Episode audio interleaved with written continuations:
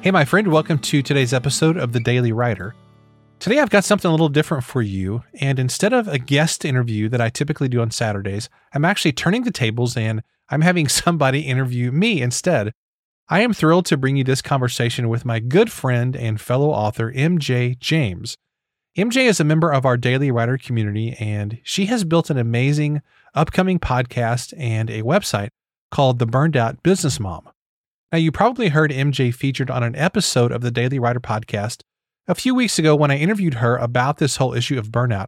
That was an amazing interview, and I've gotten a ton of really great feedback on what MJ shared in that episode. So if you haven't yet listened to that, make sure and go back and check that out because she shares a lot of good tips for anybody who's feeling burned out. And let's be honest, all of us feel burned out um, some of the time. So on this episode, however, we're kind of flipping the script a little bit, and she interviews me about my new book, 18 Words to Live By A Father's Wisdom on What Matters Most.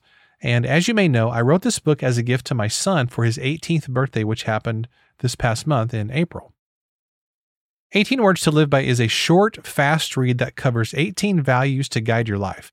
And I've got to tell you, this is the favorite thing of mine that I have ever written. And I really tried to pour my heart and my soul into this book. And in the book, I share some very personal stories that I hope will be inspiring to anybody who's looking for a short, simple book that is a handbook for life. Now, I also want to mention to you that, and I'm again, I'm you know me, if you listen to this podcast on any kind of a regular basis, you know that my life is basically an open book. I just kind of tell you what's happening, and I'm just kind of brutally honest about my life, uh, at least as much as I can be. And to be honest with you, I did not expect this book to be as successful as it has been. I just kind of did this book as a gift for my son, hoping that other people might like it too. But to my pleasant surprise, uh, people have really responded to this book. This is by far the best response to anything that I've ever written.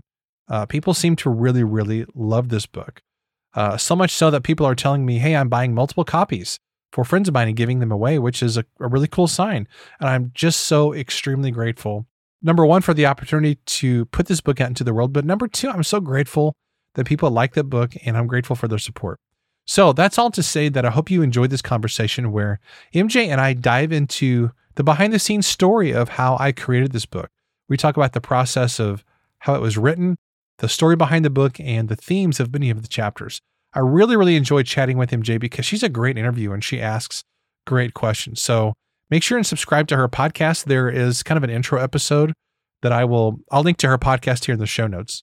There's an intro episode up there now, but by the time you listen to this, um, or soon thereafter, there uh, probably will be some others that are upcoming very soon. So make sure and check that out. It'll be really great. So, with all that said, here is my conversation with the amazing MJ James talking about my new book, 18 Words to Live By. Hope you enjoy this. MJ, this is a little different because normally this is the part of the podcast where I go, Hey, so and so, welcome to the show. It's great to have you on here. And I guess that's still the case today, except the tables are turned and you're actually interviewing me. So, thanks for being here and thanks for letting me turn the tables a little bit. Oh, it's my pleasure for sure. I'm super excited to discuss everything happening with this book. It's amazing. Really excited. Well, thank you. I, I really appreciate that. That does mean a lot. Excellent. Very cool. So, why don't you tell us a little bit about your new book, Kent Sanders? Well, um, so this book came about. You know, it's it sounds a little, I guess, dramatic isn't the right word. Um, it's it sounds like this wouldn't actually be true, like I'm making this up, but this really is not uh, the case. This is totally how this book came about. Is last summer. Uh, so we're recording this in May of 2022. My son turned 18 last month in April, on April 11th, and it was either his birthday last year or sometime last summer. I was thinking, you know, he's going to be 18 next year. What is something cool I could do for for my son Ben's 18th birthday? And I'm not really like a really creative gift giver. You know, my wife would tell you that off the bat. Probably I tend to get the same kinds of gifts and, and that sort of thing. And my mind just turned to, well, why don't you write him a book? And I thought, well, okay, what kind of a book would that be? And the more I thought about it, I just thought, why don't I try to put down some of the lessons that I thought I would want to have learned at 18 years old if I could go back in time? And so I thought about it and thought about it and thought about it. And and the phrase 18 words to live by just popped into my head. You know how sometimes things just pop into your head out of nowhere? um, that's how this happened. And I just I thought of this this phrase 18 words to live by and I thought, well, that'll be the structure for the book. I'll make it short and sweet, and that's kind of where the book came from. I love that so much. And it really is short and sweet. Like everything is so um easy to read through and you end every chapter in such an uplifting upbeat way. I think you did a phenomenal job putting this together and also for an 18 year old. Like it's completely appropriate for adults right. to read. It's completely appropriate for your 18 year olds read. Absolutely. I think you did a really, really great job. My whole family enjoyed reading this book. Well, thank you. I, I appreciate that. I really do. Absolutely. Absolutely. So let's talk a little bit, you know, about some of the chapters in detail. Sure. So um I thought it was fantastic when you were talking about naming your fears and specifically in the part where you are at the um, networking event right and you say i did what every self-respecting business person does when feeling socially awkward i hid in the bathroom and i could That's not true. stop laughing because I was like, oh, I've totally done that. My son was like, you've done that? He's like, well, I kind of did that in school, you know. So we had like a whole family conversation off of just that one line in chapter two. So tell us, how did you even remember that story when you were piecing this all together with fear? Like, out of all the stories you had, why was that the story you chose? So the way that I build these chapters is uh, obviously I have a so I'll give you a little bit behind the scenes glimpse about at least how I how I build this kind of a thing. So I have what I want to talk about in each chapter. I have some type of, of theme or topic or subject, and then I just brainstorm stories that I might use in that chapter. And for whatever reason, that was one of the stories that came to mind. It might have been something that I wrote in a blog post at some point, or something I don't really recall. But that was one of the stories that I considered using because number one, uh, it was true. You know, it was true story. Number two, I felt like people could relate to it. And number three, it's kind of self deprecating. And I'm a very self deprecating person. It does not come from a place of, of not liking confidence or being down on myself. It comes from a place of, I just kind of have the philosophy of life that I'm going to make fun of myself before other people do. And I think we could all make fun of ourselves. And I don't take myself that seriously, you know, as a human. Um, I'm basically a middle aged guy with thinning hair. I need to lose a few pounds. Nobody's going to be impressed when I walk into a room. So I just kind of accept that about myself. So I will always be the first to tell an embarrassing story about myself because I think people relate to that. Even even those even in those times where we project the sense of self-confidence, uh, I think all of us we're hyper aware of all of our screw ups and mistakes and and shortcomings and our idiosyncrasies.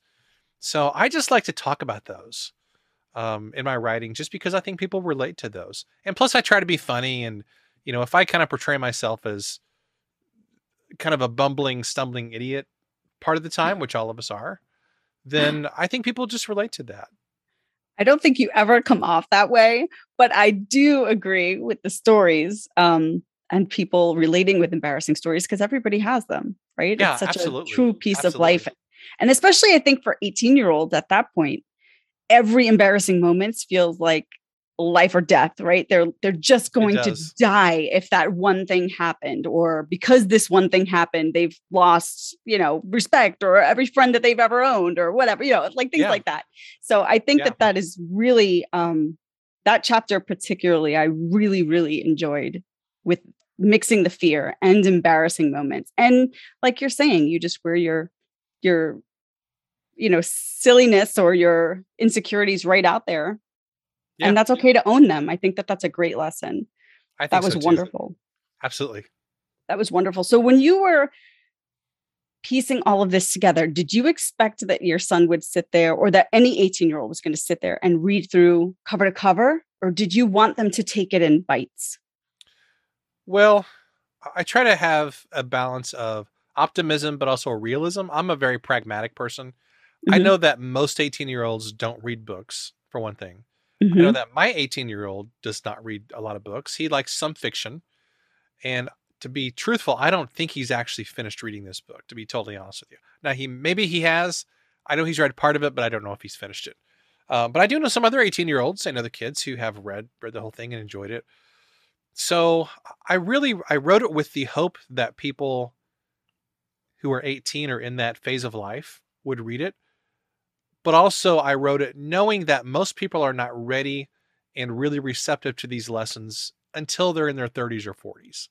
Mm-hmm. You know, when we've gone through enough pain and, and frustration and disappointment in life to where we're really ready to change and we're ready to be open to some of these lessons. That's so I, I kind of hold those two things in tension a little bit, hoping that when you're young, you can you can learn some of these things maybe from this book or that it opens you up to the possibility at least. But knowing that most of the time we're not really that receptive because we haven't experienced enough pain and disappointment in life. Right. That's true. But now it's a lifelong thing that he can always yeah. have, or any 18 year old can always have. Like that book, The Places You'll Go, right? Dr. Yeah. Seuss. I remember getting that for graduation, and yeah. none of my friends actually read it at 18 years old, but it's like one of my most treasured books because someone gave it to me and they wrote something and, you know, the beginning. And now I can really appreciate the lessons in that where I couldn't yeah. appreciate them at 18. So now it's funny that you mentioned that book. So my son's actually in the next room as I'm recording this, but he has his headphones on, so he will not hear me say this. But um, and I don't, and we didn't discuss this ahead of time. So whenever he was little, I bought a copy of that book, and every year, at when he's completed a grade, I take that to his school and have his teachers sign the book. So literally yesterday, I dropped it off at his high school. He's graduating in a couple weeks from the time we're recording this. And so I'm getting emails from his teachers because I emailed them all and I'm like, hey, can you guys go by the office and sign this? So several of them have already told me, yeah, we dropped by, we signed it. It's really cool. And he doesn't know that I did this. So this is going to be one of his graduation presents. That is really somebody cool. gave me the idea years ago. And so I've just followed it since then. And I just thought that would be kind of a cool present. That's a great present. Absolutely. Especially when he's like trying to think back to, you know, remember that teacher that was blah, yeah. blah. Now he's going to have all yeah. the names in one book. That's awesome. I love that idea. We do have a couple teachers who have signed it who I know he really disliked those teachers. so it's going to be kind of funny when he opens up. He's like, "Oh, this teacher really believed in me," and "Oh, I really did didn't like that teacher for whatever reason." You know. That's funny. No, that'll be it'll be good. He'll appreciate it, right? Again, someday, someday. Absolutely, for sure. now, it was really funny because as I was reading this book, right, we're both writers, so in chapter four, you're discussing generous people and how that they believe there's more than enough to go around and they do i find mm-hmm. that to be very very true um, but from a writer's perspective i don't know if you hear this a lot with writers i hear this a lot with writers that they oh it's been done before so what can i have to say? Or oh you know someone talked about something like that to, oh what can i have to add to that conversation? So from a writing perspective pulling that into generosity what would you what advice would you give to that writer that is sitting there thinking like you're talking about generous people thinking there's enough to go around but writers sometimes come from a, a different perspective saying oh no it's been done nobody's going to want to read my book. What would you say to that? Well everybody has unique stories you might be talking about the same topic but nobody has your unique perspective on whatever that topic is you know i can talk about fear or failure or productivity or whatever topic it is that i have some experience with I can talk about it from my perspective and I can share with you stories where I've succeeded and failed or things that I've tried and did work or didn't work or whatever the case might be. And those are my stories and nobody else can own those stories because that's my lived experience. So I don't think that the topic is not really the relevant thing. I think it's how you present the topic. You know, you can have two movies that are on the same subject or that take place in the same setting or the same location but they can be two completely different takes on that. So I think the generosity comes not not in feeling like you have the answers on that topic. The generosity comes in sharing your story.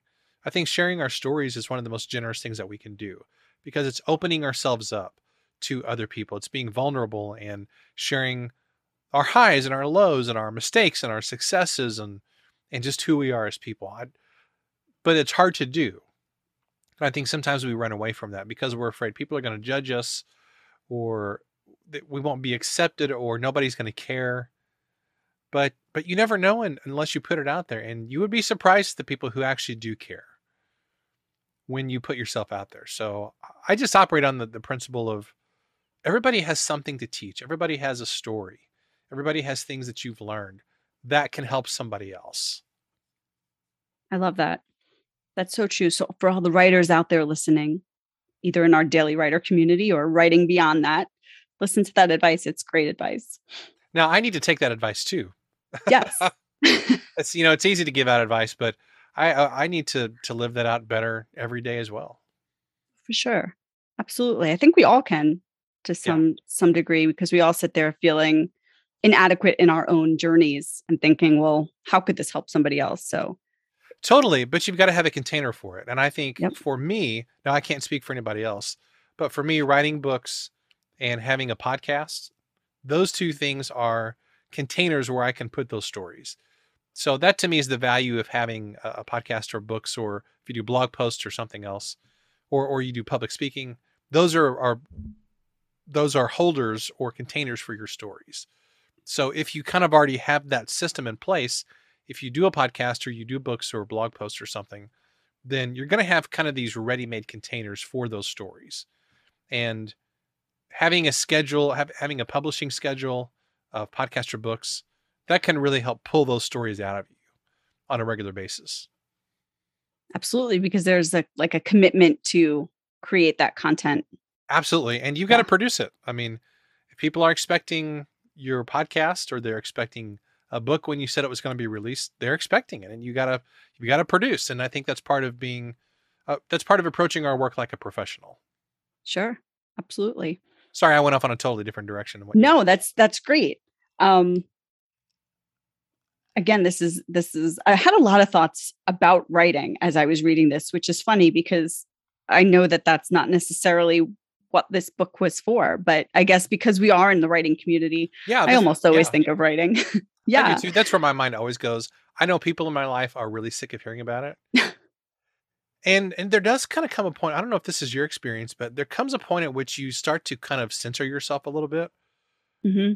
and and you because we've all we've all had that person in our life who like they are all about the one whatever one thing they're really into and they talk about it incessantly and at some point you start to kind of think i wish they'd shut up about that thing because i'm sick of hearing about it i'm sure there's people in my life who are sick of hearing me talk about writing but i just i get so excited about it and i think mm-hmm. about it constantly and this is what my job is and what my hobbies are based around so it's kind of hard not to talk about it but you kind of have to to balance that with the idea of you know, not everybody in your life wants to hear about writing all the time.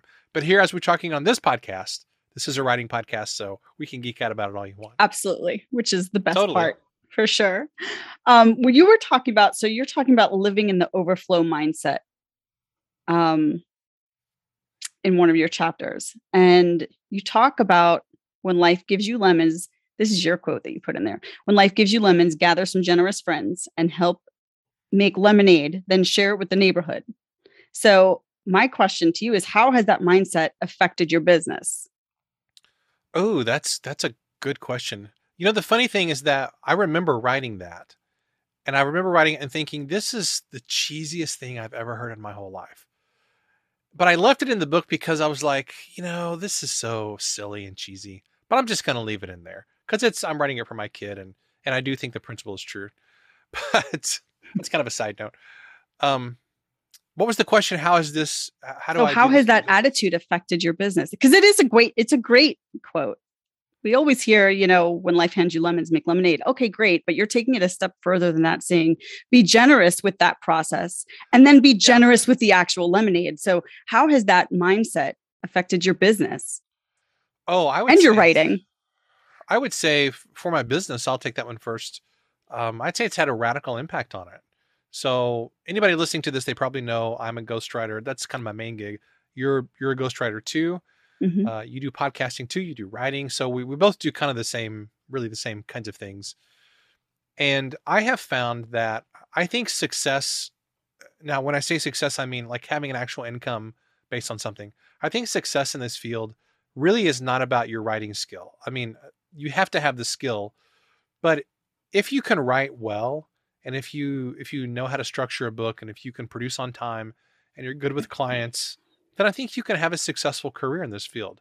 You don't have to be shakespeare or you know ernest hemingway or or whoever but you do have to be solid and know the skill. But i think what really helps it to be more successful is the networking and the generosity and connecting with people.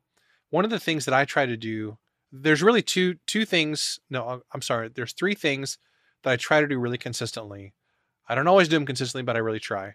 That I think have been really helpful in terms of trying to be generous. Number one is having guests on my podcast. Is I feel like I that is a generous thing to do um because I'm trying to promote somebody else and pull ideas and things out of their head that can benefit my listeners. So there's some generosity involved in that. But also number 2, I try to introduce people all the time. So just yesterday, I connected you with somebody who who had a specific need in their business and uh, it took maybe 60 seconds to send an email, maybe 30 seconds. But I just try, I try to do that every day and I I do that consistently, you know, probably 5 or 10 times a week. I connect this person with this person because they both can benefit from some type of connection. And then I also send out a lot of books in the mail. I mean, I I spend a considerable amount of money each month on sending out books, you know, on the postage and the mailers and the buying books and things like that. Um, you know, probably two or three hundred dollars a month doing that kind of thing because I find a lot of joy in it, and I, I love it. And I find that those those things of just connecting and featuring people on my podcast and sending out books that has a, a really big return to it in terms of just building relationships and and so forth. So I'd say those those are three ways that I try to live that out in my business. That's excellent. And that I would think comes back with your writing too, right? As a as somebody who's interviewing people on your podcast, you get more adept at asking questions and that skill set comes in handy when you're ghostwriting for somebody, right? Asking it those does. questions. It does. Although I'll be honest, I I still feel like I'm not that good of an interviewer. Like I listen to people who are really good interviewers. Now I, I realize I'm comparing myself to like people at the top of the game, like Howard Stern, I think is a great interviewer. Johnny Carson was a phenomenal interviewer. Mm-hmm. Um, Jordan Harbinger, you know, in his podcast, he's a great interviewer. So I'm always comparing myself to those and those type of individuals who are they have reached the top of their craft in asking great questions on probing into their their guest mind, those kinds of things. So I think I'm a, a decent interviewer. I don't think I'm great at it. I always feel like I can grow much, much more in that regard. I get it. But I think you're a good interviewer. But then again, well, I'm thanks. starting out, right? So I'm at the bottom of my game because I'm just starting. You're a little further along. So when I listen to you, I'm like, wow, he's a great interviewer. Maybe one day I'm going to be just like that. So I, I guess there's always someone you can look up to and aspire to be like that's been doing it longer or that seems to get it faster or easier. There is. And and honestly, the thing that I struggle with with being an interviewer is that I think there's two kinds of podcast interviews. At least as I and I've listened like you have, I've listened to a lot of podcast interviews over the years. There seems to be two kinds of uh, of ways of doing it. One is you have a topic that you're interviewing your guest on, and you kind of have a, a list of questions that you're going through, and you try to be mostly focused around that topic. The other type is a freewheeling conversation. You know, like many times somebody will have um, a guest on their show. They'll say, "Hey, I have this celebrity. We're going to talk about whatever." And they'll ask a question, but then they'll just go off on all these other random topics, many times which is really fascinating. And I think my my dilemma as an interviewer is I sometimes never quite know which direction that I think is better for my show because it is a writing podcast. I try to stay focused on writing, but there are sometimes where you just want to go down a rabbit trail that has nothing to do with writing. And I find those conversations are interesting. So, what I try to do as an interviewer is I have a list of questions prepared, and then I always tell the guest, um, we're probably not going to use all of these, but I'm going to use most of these but I'm also going to just follow my curiosity. If you mention something that I want to explore, we're going to go down that that trail. So I try to come prepared to the interview, but mm-hmm. then during the conversation, I try to put myself in the seat of my listener and think, what would my listener want to know? That's why many times in in conversations you'll you might hear me say something like, so let's say somebody there's somebody's out there who has never written a book before. What would you tell them? You know, might be the first steps to getting started. So I try to ask questions that I think a listener at different stages of their journey would want to know. Whether that's successful or not, I don't really know, but that's what I try to do most of the time. I think it's effective.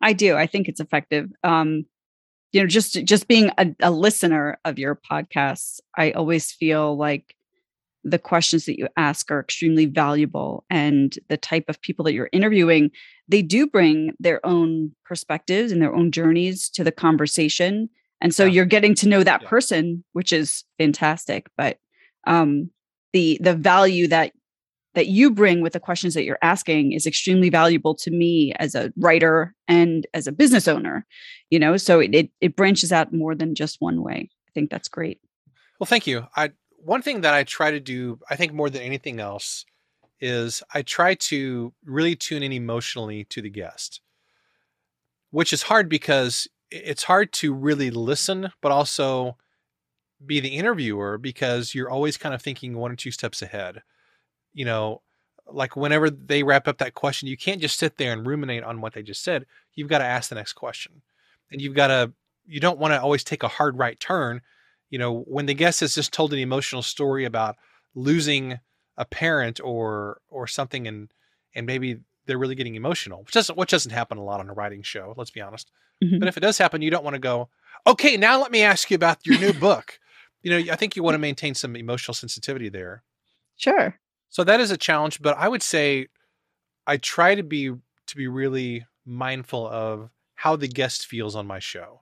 So before we hit record, I always try to remember to ask, you know, what else can I do to make you feel comfortable or what would make this this interview really a success for you or is there anything that you'd like me to ask you about or a prompt you want me to give?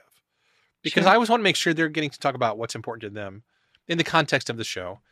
And then many times at the end of the interview, if it feels right, it doesn't always feel like it, it fits into the context of the conversation because I don't want to be fake about this. But many times I will say, you know, hey, before we wrap wrap up this interview, I want to take a moment just to acknowledge the good that you're adding into the world by your writing, by your podcasting. And I try to think of, of some specific ways to really compliment the guest. Mm-hmm. Because when they leave my show, I want them to feel good about their interaction with me.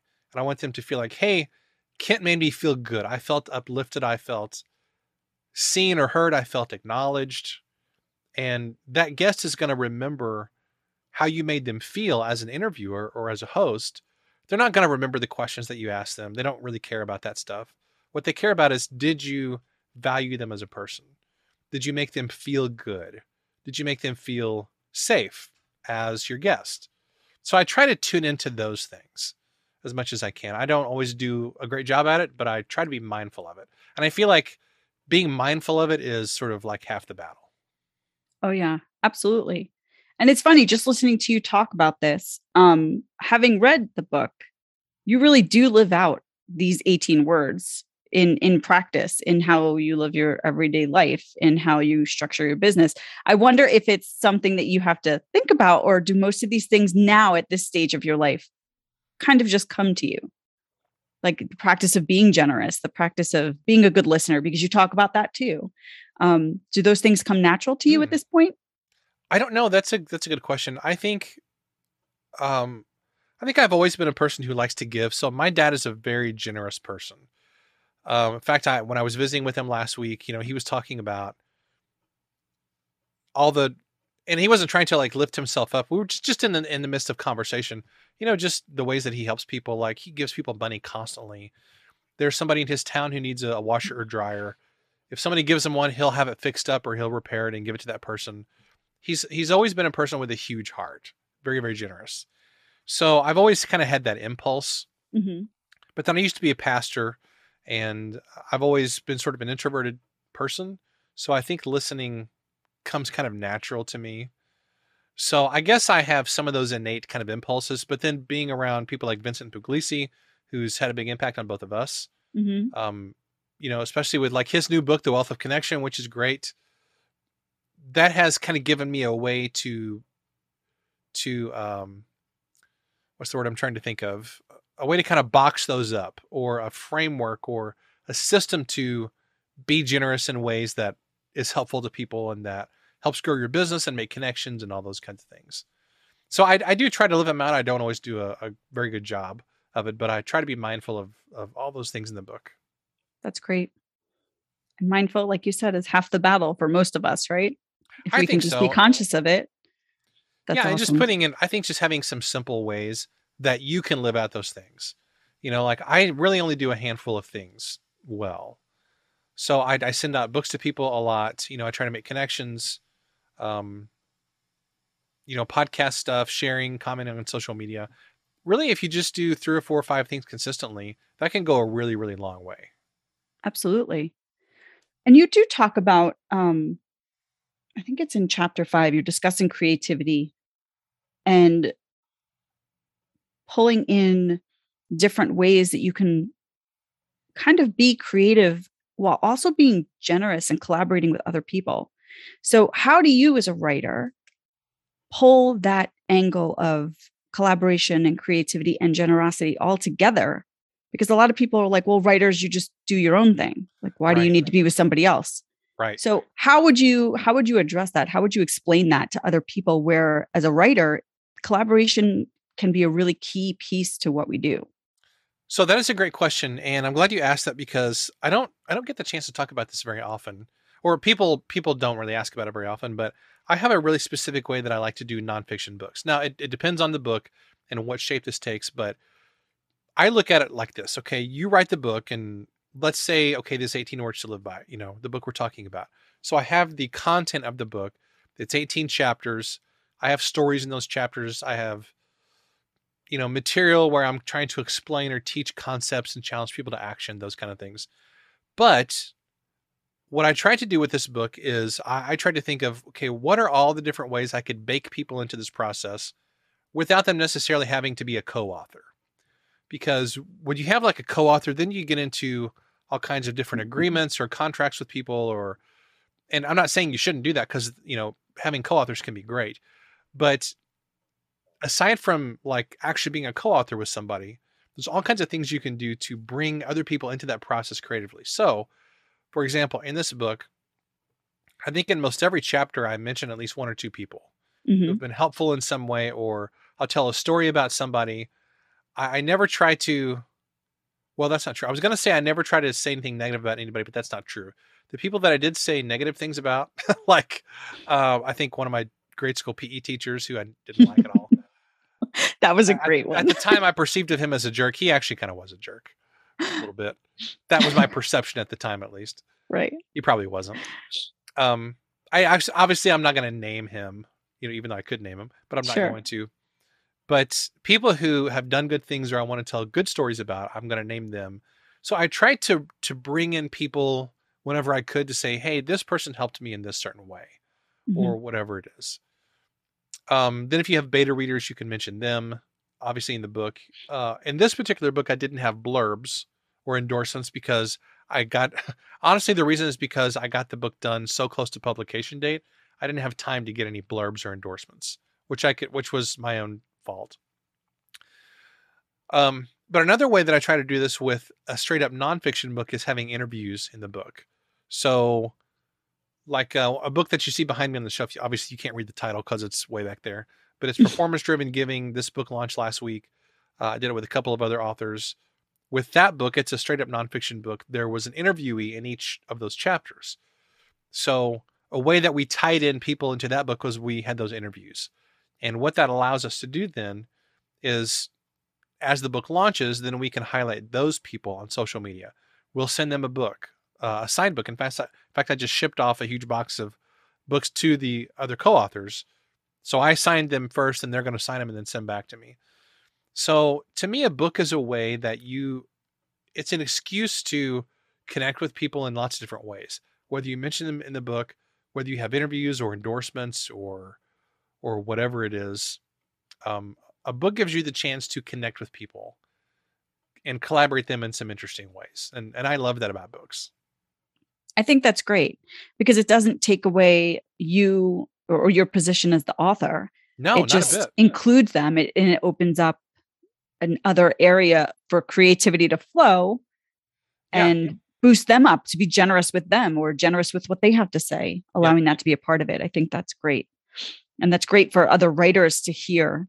Um, because I know we've just, you know, we've talked about this in our daily writer group and you've discussed it on your podcast before about um, sometimes being a writer can be lonely. It can feel lonely. Totally. So when you talk about things like this, where you're collaborating in small ways and large ways, I think that that that's a really great thing to realize that we can do as writers. Yeah, I think if you can can adopt the idea of if you can commit to never doing anything in your writing life alone. Now, you can write a draft of something by yourself and many times you should because it has to be your vision. Mm-hmm. But but you can also have beta readers. You can have somebody write a foreword for a book or or uh, or give some endorsements or you can interview them for the book or you can tell a story about them in the book um, there's all kinds of ways you can bake other people into the process of the book and its publication not necessarily having to be a co-author and although that's great too um, or having some kind of compilation thing where uh, you have a lot of people contributed ch- you know a lot of people contribute a chapter to a book that can be a way you can do it as well but you can just be the solo author of a book and have a lot of people be a part of the process also. I think that makes great. it a better product. Yeah, I think that's great to realize mm-hmm. um, for all the writers listening. That's wonderful. Absolutely. So in chapter eight, and this this kind of this hit my heart a little bit. You discuss um, one last day with someone who has passed mm-hmm. based on the dream that you had, and I was curious how that thought process affects your relationships, both personal and in business. Do you find that that thought affects that? Maybe the way you treat people or the way you deal with people? In in the sense of this could be your last day with that person? Yeah. You know, I don't think about it all the time, but I think as I get older, I think you have a greater awareness that your time on earth is limited. Mm-hmm. You know, mm-hmm. I see my parents, both of whom are in their 70s at this point, and I, I see all kinds of other people who are in their later years. now, not that my not that my parents are going to be leaving us anytime soon. I hope, but I think you have a greater awareness that that time is limited and we're we're frail and we're fragile people. We get sick, we die. You know, thing accidents happen, things like that. So I, I don't think about it every moment, but I I always do think about, or at least I try to have a mindset of, you know, life is short and it's limited. So you better make sure your business with people is where it needs to be. And what I mean by business is, you know, make sure you have things resolved with people who you have arguments with, or don't go to bed angry with your family. You know, mm-hmm. don't leave things unresolved if you can possibly help it. So yeah, I, I think that that informs how I I try to live. I don't always succeed, but but it is something that's on my mind a lot. And that is a true story about the dream that really did happen. Um, and it has I've thought about it hundreds of times since then. And for whatever reason, I just felt really compelled to include it in the book. Absolutely. I can see why that type of a dream would stay with you. I, I know yeah. it would for me. I would yeah. I would be analyzing it over and over and over again, even as as short as you described the dream being. Yeah. It would be something that would really stay with me for sure. Yeah.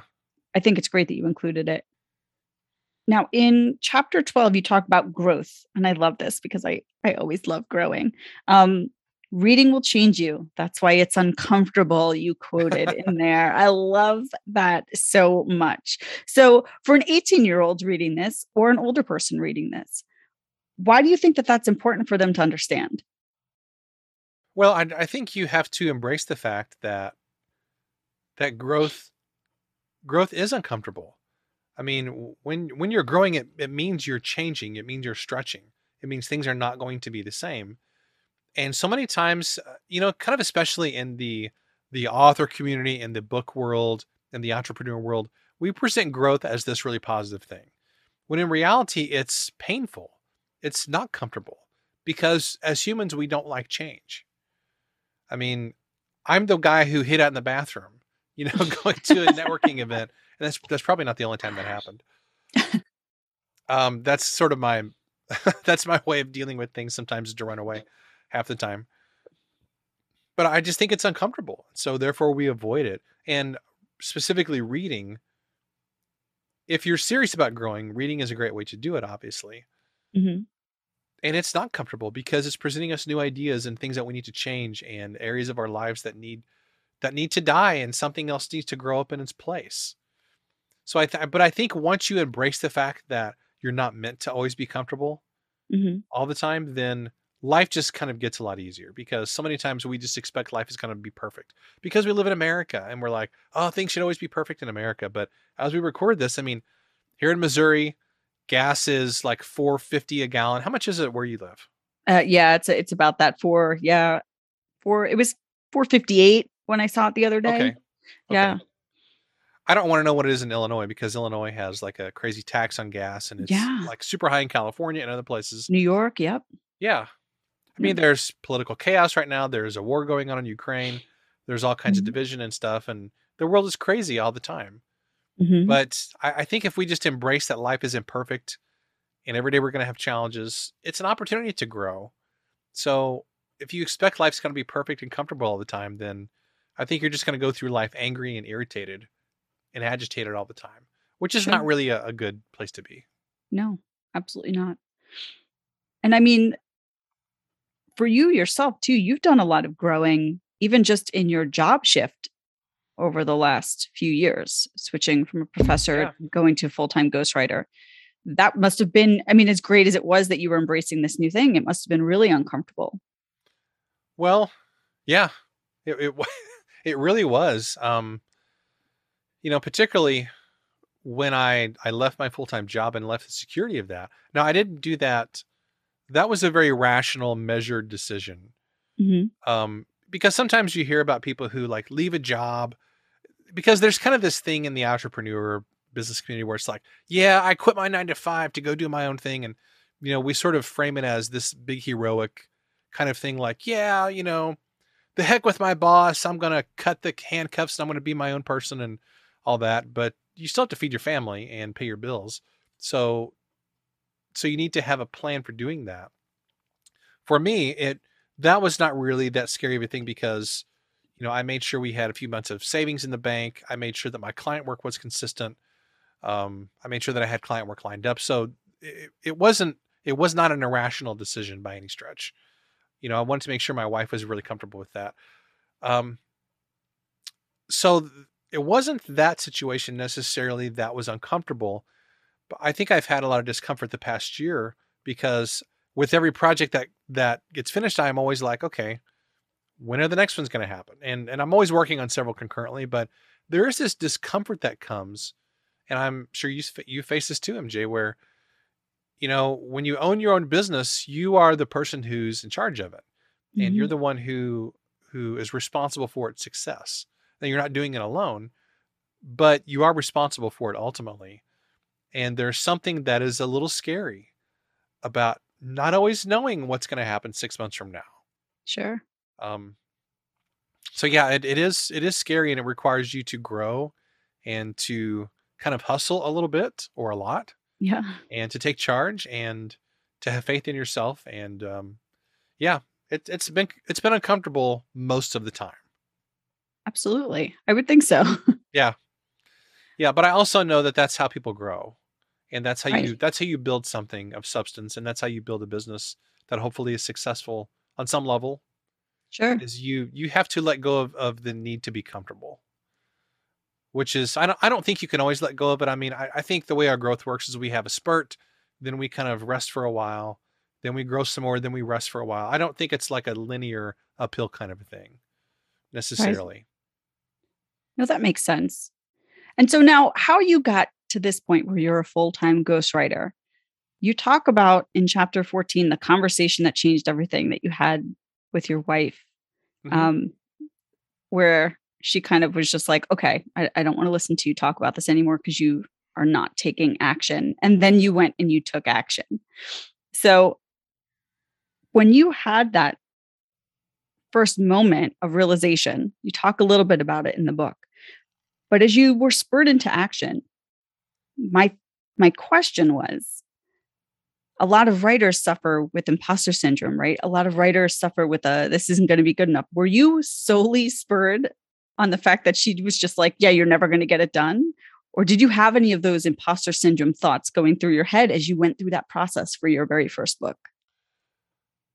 You know, it, it's funny because I I didn't really feel I've never really felt like an imposter in terms of ghostwriting other people's books because I have always felt very confident that I could do it. I'm an analytical person. I knew that I could figure it out. And the way that I approach books is, you know, whatever kind of book we're trying to create, I look at books that are in the similar genre or in a similar style. I break those down, I reverse engineer those books, and I think, okay, here's how the book is kind of put together. Almost like breaking apart a car engine. You know, if you take an engine out of a car and you disassemble it, then you can see how all the parts are put together and what goes into what and how things work. By the way, I know nothing about cars. I just pulled that metaphor out of my hat. I assume it's true. That would be the theory. I don't really know. But I think if you're a, an observant person and you're a writer, you can basically, you know, disassemble a book to find out how is it structured? How are the chat? How do the chapters flow? Uh, how does one story feed into the next one? How do they start and end chapters and transitions and all that stuff? So I never felt like I couldn't do it. I will tell you though, with this with this book that's coming out this fall called The Faith of Elvis, this was my first book for a major publisher. and it I never felt like an imposter doing this. And I can talk about this publicly because my name's on the book. I never felt like an imposter. Excuse me. I never felt like an imposter, but this whole process, I've sort of felt like, man, I feel really fortunate to be working on this. And for a while, I felt like I'm not sure I have any business working on a book of like that's going to be out there this much. It's it's just like a major release on one of the most arguably the most famous entertainer in American history, or one of the most famous entertainers. You know, and I I have felt a massive weight of responsibility to get it right, to get the details and the facts right. I mean, this is the book is going to get some attention, and I'm mm-hmm. a little I'm still a little nervous about it to be honest with you because there are people out there who are Elvis nuts, meaning they're huge fans of Elvis. And I just want to make sure I'm honoring Elvis well, that I'm honoring the author, Elvis's stepbrother, well, the publisher. and I just have, have felt like the whole process, you know, like I've got to really, I've got to deliver. You know, like this is this is not just some random self-published book that 10 people are going to read. This is this is like a legit, really major release from a publisher. So I have to do the best job I possibly can. So it, it's never really been imposter syndrome so much, but I have really felt stretched, especially with this project and probably others that will come after it as a result of this. Uh, at least I hope. Sure. But I, I, will absolutely give my wife credit for challenging me and using some reverse psychology on me. You know, telling me that that day years ago that you know I don't think you're really gonna ever write any books because you talk about it, but you ever you never actually do it, and that really worked. It, sure. it irritated me to the point where I was like, okay, I'm gonna show you. You know, you're gonna express doubt in me. I'm gonna show you, and I'm gonna make it work. I think so. that's great. That's such a such an important um, piece that you included in this book. I think because a lot of times it is the people right in our home that challenge us. It is the most to rise to the best. Yeah, yeah. I love that. But now the flip side of that is that she's always believed in me. She's always expressed belief and support, even with transitioning to a ghostwriting business um, she's always had unwavering faith in my ability to do it, which has meant the world. I can't imagine trying to build a business where you have a spouse or a partner who doesn't believe in you or who is antagonistic about it. I think sure. that would be extraordinarily hard to do. I agree. I mean, it's a challenge enough to do it even when you have somebody who's really supportive. So, for anybody who's listening who who is in that challenging kind of a situation, um, my heart goes out to you because you know you're you're kind of fighting a battle on two fronts, but you can still do it. You can still do it. Absolutely. Yep. Absolutely. Totally. So, chapter 15, this had to be like my most fun moment in this book where you talk about gratitude and the power ups from Super Mario oh, Brothers. Oh, yeah. I loved this so much because it was such a good visual. Like all I could see was him with his little fists, like banging into that thing and the power up oh, popping oh, yeah, up. Like I love Super Mario Brothers. Great. that was so great. So does your do you and your son often talk about gratitude in that way? Like does he see that visual? Or was this the first time you made that analogy for him in this book? That was the first time I'd ever made that analogy. I don't remember where that came from. Uh, I mean, I, I mean, I know where it came from. It came from Super Mario Brothers, but I don't remember how I got that idea. I think sometimes you just are trying to think of a way to open a chapter and something mm-hmm. pops into your head and you're like, okay, I can work this in and I and I can make it work. So, but once I had that idea of, okay, the power ups, then I connect it with gratitude, and I really do think it's accurate. I think gratitude, just individually uh, on a daily basis, but also gratitude toward others, it makes a huge difference because it changes your perspective. Absolutely, it sure does, on every piece. So, can you talk to me about your cover?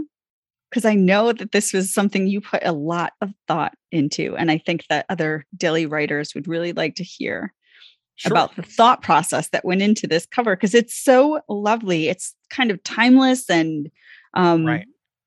you know, I, I don't know, it just looks really personal. So tell us a little bit about that.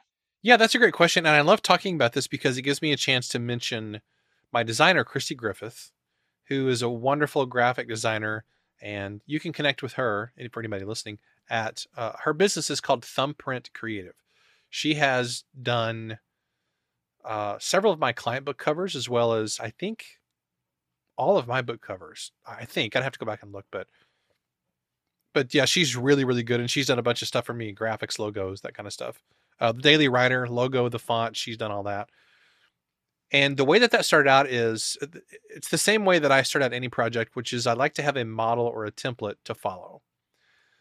Um, for this book, I wanted something that was kind of a timeless feel in the what I would call the book of wisdom genre, which is kind of throughout history, you hear about these like little books of wisdom that people would carry around with them, sort of like the book of Proverbs, kind of an idea. It's it's a book that has little short sayings or stories or pieces that are timeless bits of wisdom that you can live by. This was the whole idea behind this book.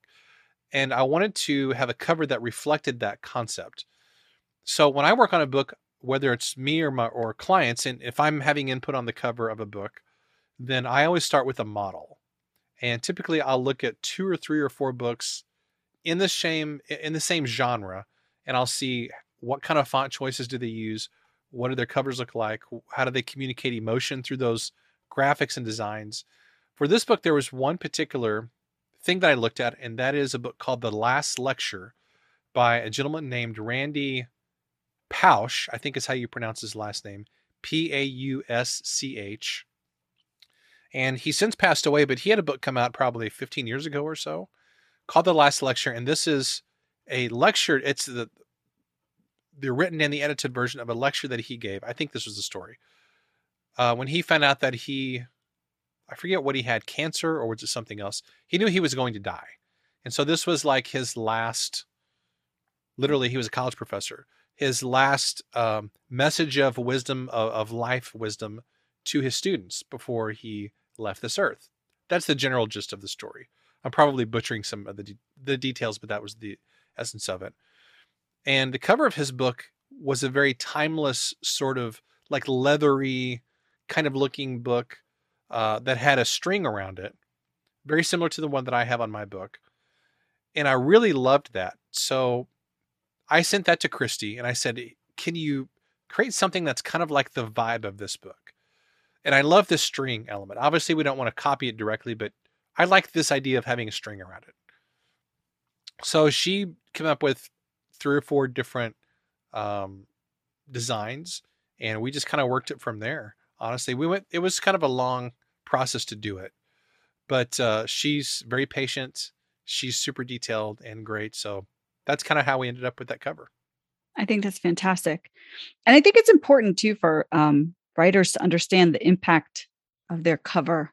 Yeah. A lot of times I, I hear, you know, people will spend years on their on their written work and then they're like, oh, I just picked a picture. What do you mean you yeah. just picked a picture? You just spent years writing it. Don't you think it should be represented by someone, something that rep- represents yeah. your work? Like, yeah, I, th- I don't think, um, especially newer writers, I don't think they put the same understanding and appreciation sometimes into the cover design. It's really important. Yeah, the over and the overall design of the book I think is radically important. That's why mm-hmm. with this book, at least with the print version, you know the kindle version you can play around with fonts and sizes and that kind of stuff with the print version i paid very close attention to uh, the spacing on the page. You know, how many lines are on a page, uh, how much space is in between each sentence. Uh, I paid attention to the sentence length, the paragraph length. Um, I spent a lot of time going through the whole book, making sure each sentence was as short as I could make it. I wanted it to be punchy and short and simple. And even the choice of the paper, I think, makes a difference. You know, mm-hmm. you should never use white paper for a nonfiction book unless it's unless it's a book with a lot of pictures, because white paper is harder on your eyes. Um, those kinds of things I think make a really big difference in the enjoyment that the reader has as they're going through the book. You know, the chapter length, I think shorter is almost always better. So I'm a big fan of having something that people can enjoy, they can read fast, they can recommend it, and they can give it to the next person. Mm-hmm. So I, I'm not a, really a fan of big long books unless it really needs to be a big long book. Sure. I think it's great. I, I really do think that you nailed the length of this, um, especially as something for your son. Yeah, I mean, I, I everybody do. likes a short book. yeah. Absolutely. It's not like a diary from dad. You know, it really right. is timeless pieces of wisdom that can stretch for generations of people. I think that you did a phenomenal job. Well, thanks. I really appreciate it. I really appreciate Thank it. Thank you. Thank you. I appreciate that you published this. well, and I'll I'll give you a little this is a little kind of background story um, if, if people are interested in hearing about this. So, the way that this actually happened that this book actually was written is um, I had outlined it last summer. I had kind of piddled around on it in the fall, knowing that I still had a few months to write it. I knew it was going to be kind of a short book. It's like 25 or 30,000 words or something like that. But, and I had several client books I was working on. Um, and I was like, okay, my plan was to write it during the month of December. Well, in mid November, that's when the Elvis book started. And mm-hmm. we did a draft of that in 10 weeks or so. Wow. So that consumed all of my spare time, basically. I had no time to work on the 18 words book until Elvis was done, the first draft of it. So it wasn't until February that I really started writing the book. So, and you were, you and I were both at a business retreat in February. Mm-hmm. So, and nobody at the retreat knew this, but you know, in the evenings after things were done, I was, I was staying at the same place where the retreat was. I was up till, you know, 11, 12, 1 in the morning, those two or three nights, you know, in the airport on the plane i was banging away the draft of this book just trying desperately to get it done because it had to go to the editor and then it had to go to christy to design the interior and you know sometimes we look at the the book production process as you know you have the finished product and and you sort of have this image of oh the author was sitting on the beach with the waves lapping at their toes uh, in peace and they're enjoying some fruity drink with an umbrella in it and they're just writing away in bliss and my experience writing this book was it was really stressful. Um, I had to get it done. I was really, really pressed for time. But that was that was my own doing though. You know, I did it in the amount of time that I that I could get it done in. I do think it turned out really well and I'm happy with it. But the reality is that I think every book project is like that in some sense. Mm-hmm. Is you you get it done however you can get it done. If it's texting, you know, things to yourself on a plane, with no service and you're hoping it syncs with your computer you know whatever way you have to get it done you just you just have to sit down and and get it done and then you rewrite and you revise and you edit and that's just the process it's messy Absolutely. and it's ugly but that's how books get written a lot of times it's true it's true there's no pretty way to do it no i mean we try to we try to make it pretty but i i don't think it's ever always pretty no and it, even if you have this idea that well if I were a full time writer, then I would have all this time. It's not really the case. I don't really have that much more time for writing than I do when I had a full time job. The reason is because I'm doing a lot more networking. I'm on a lot more podcasts. Um, I'm doing more podcast stuff myself. I'm going to networking events. I'm doing mastermind stuff. Like a lot of things have filled up that time that my former job took up. So I don't necessarily have that much more time to write as crazy as that sounds. No, I totally have to get it done. Understand. Yeah, you do. You have to roll your sleeves up and do it dirty. Yep. yep. Yeah. For Absolutely. sure. This has been so much fun, Kent. Thank this you so much for letting me interview you. This was really, really wonderful to get a peek inside your brain on this whole project. Yeah, well, I'm, I'm apologize because you know you opened the closet door a little bit, and what you saw was this pile of this pile of junk that's precipitously stacked, just waiting to topple over at any moment. And so, as we close out this interview, we're going to slam the door shut and hope nothing comes tumbling out. That's how my mind is most of the time. Well, I'll try to read your next one, and maybe we can do this again. yeah. Well, this is um, tentatively. I'm not going to commit 100%, but tentatively, this is the first book in a series. So oh, the next wow. book will be 19. The book after that will be 20. So my plan is to release one of these books each year on my son's birthday. I love this.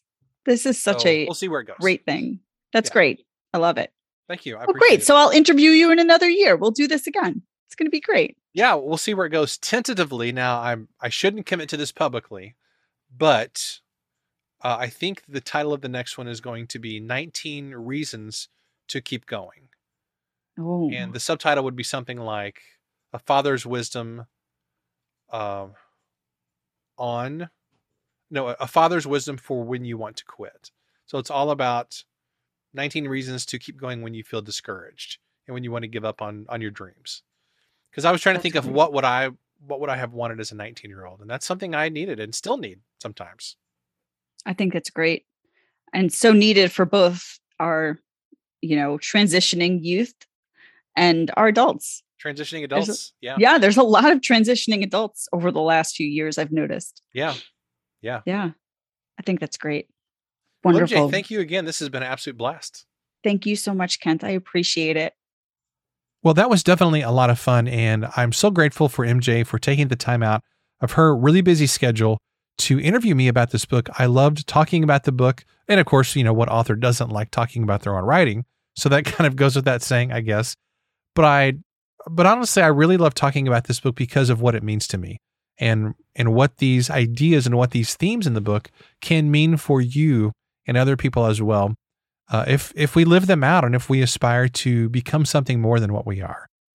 Now, I do want to mention, and I would I would be remiss without mentioning this. Of course, I want to mention that I think this book makes a fantastic gift for graduates.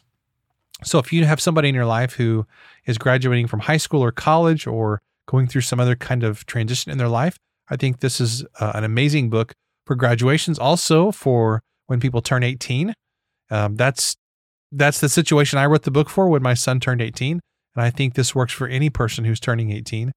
In addition, I think this makes a great gift for Father's Day, whether it's for kids or for fathers. There's a lot of different people I think who will really enjoy this book. You hopefully being one of them. So make sure and grab a copy. Um, the book is not very expensive. It's $9.99 paperback on Amazon and just uh, two or three dollars for the ebook on Amazon as well. And the audiobook is coming very soon here in just a couple months. So I hope you enjoyed this episode. I loved, uh, again, I love chatting about this book. I think these themes are really important and I hope you enjoyed this conversation. Thanks so much for listening to today's episode. I want to take a moment to let you know about our Daily Writer membership community. You know, one of the very best ways to develop better habits and impact more people's lives with your writing is to spend time around other successful writers. So if you're tired of feeling isolated and chasing success on your own, then I know you're going to love the Daily Writer community. For years, I searched for the kind of writing community that I would want to join but I could never find what I wanted, so I created my own. Some of the features include weekly writing sprints, monthly community calls, book discussions, calls with guest experts, and much more. For more info, you can visit dailywriterlife.com slash community. Thanks, and I'll see you tomorrow.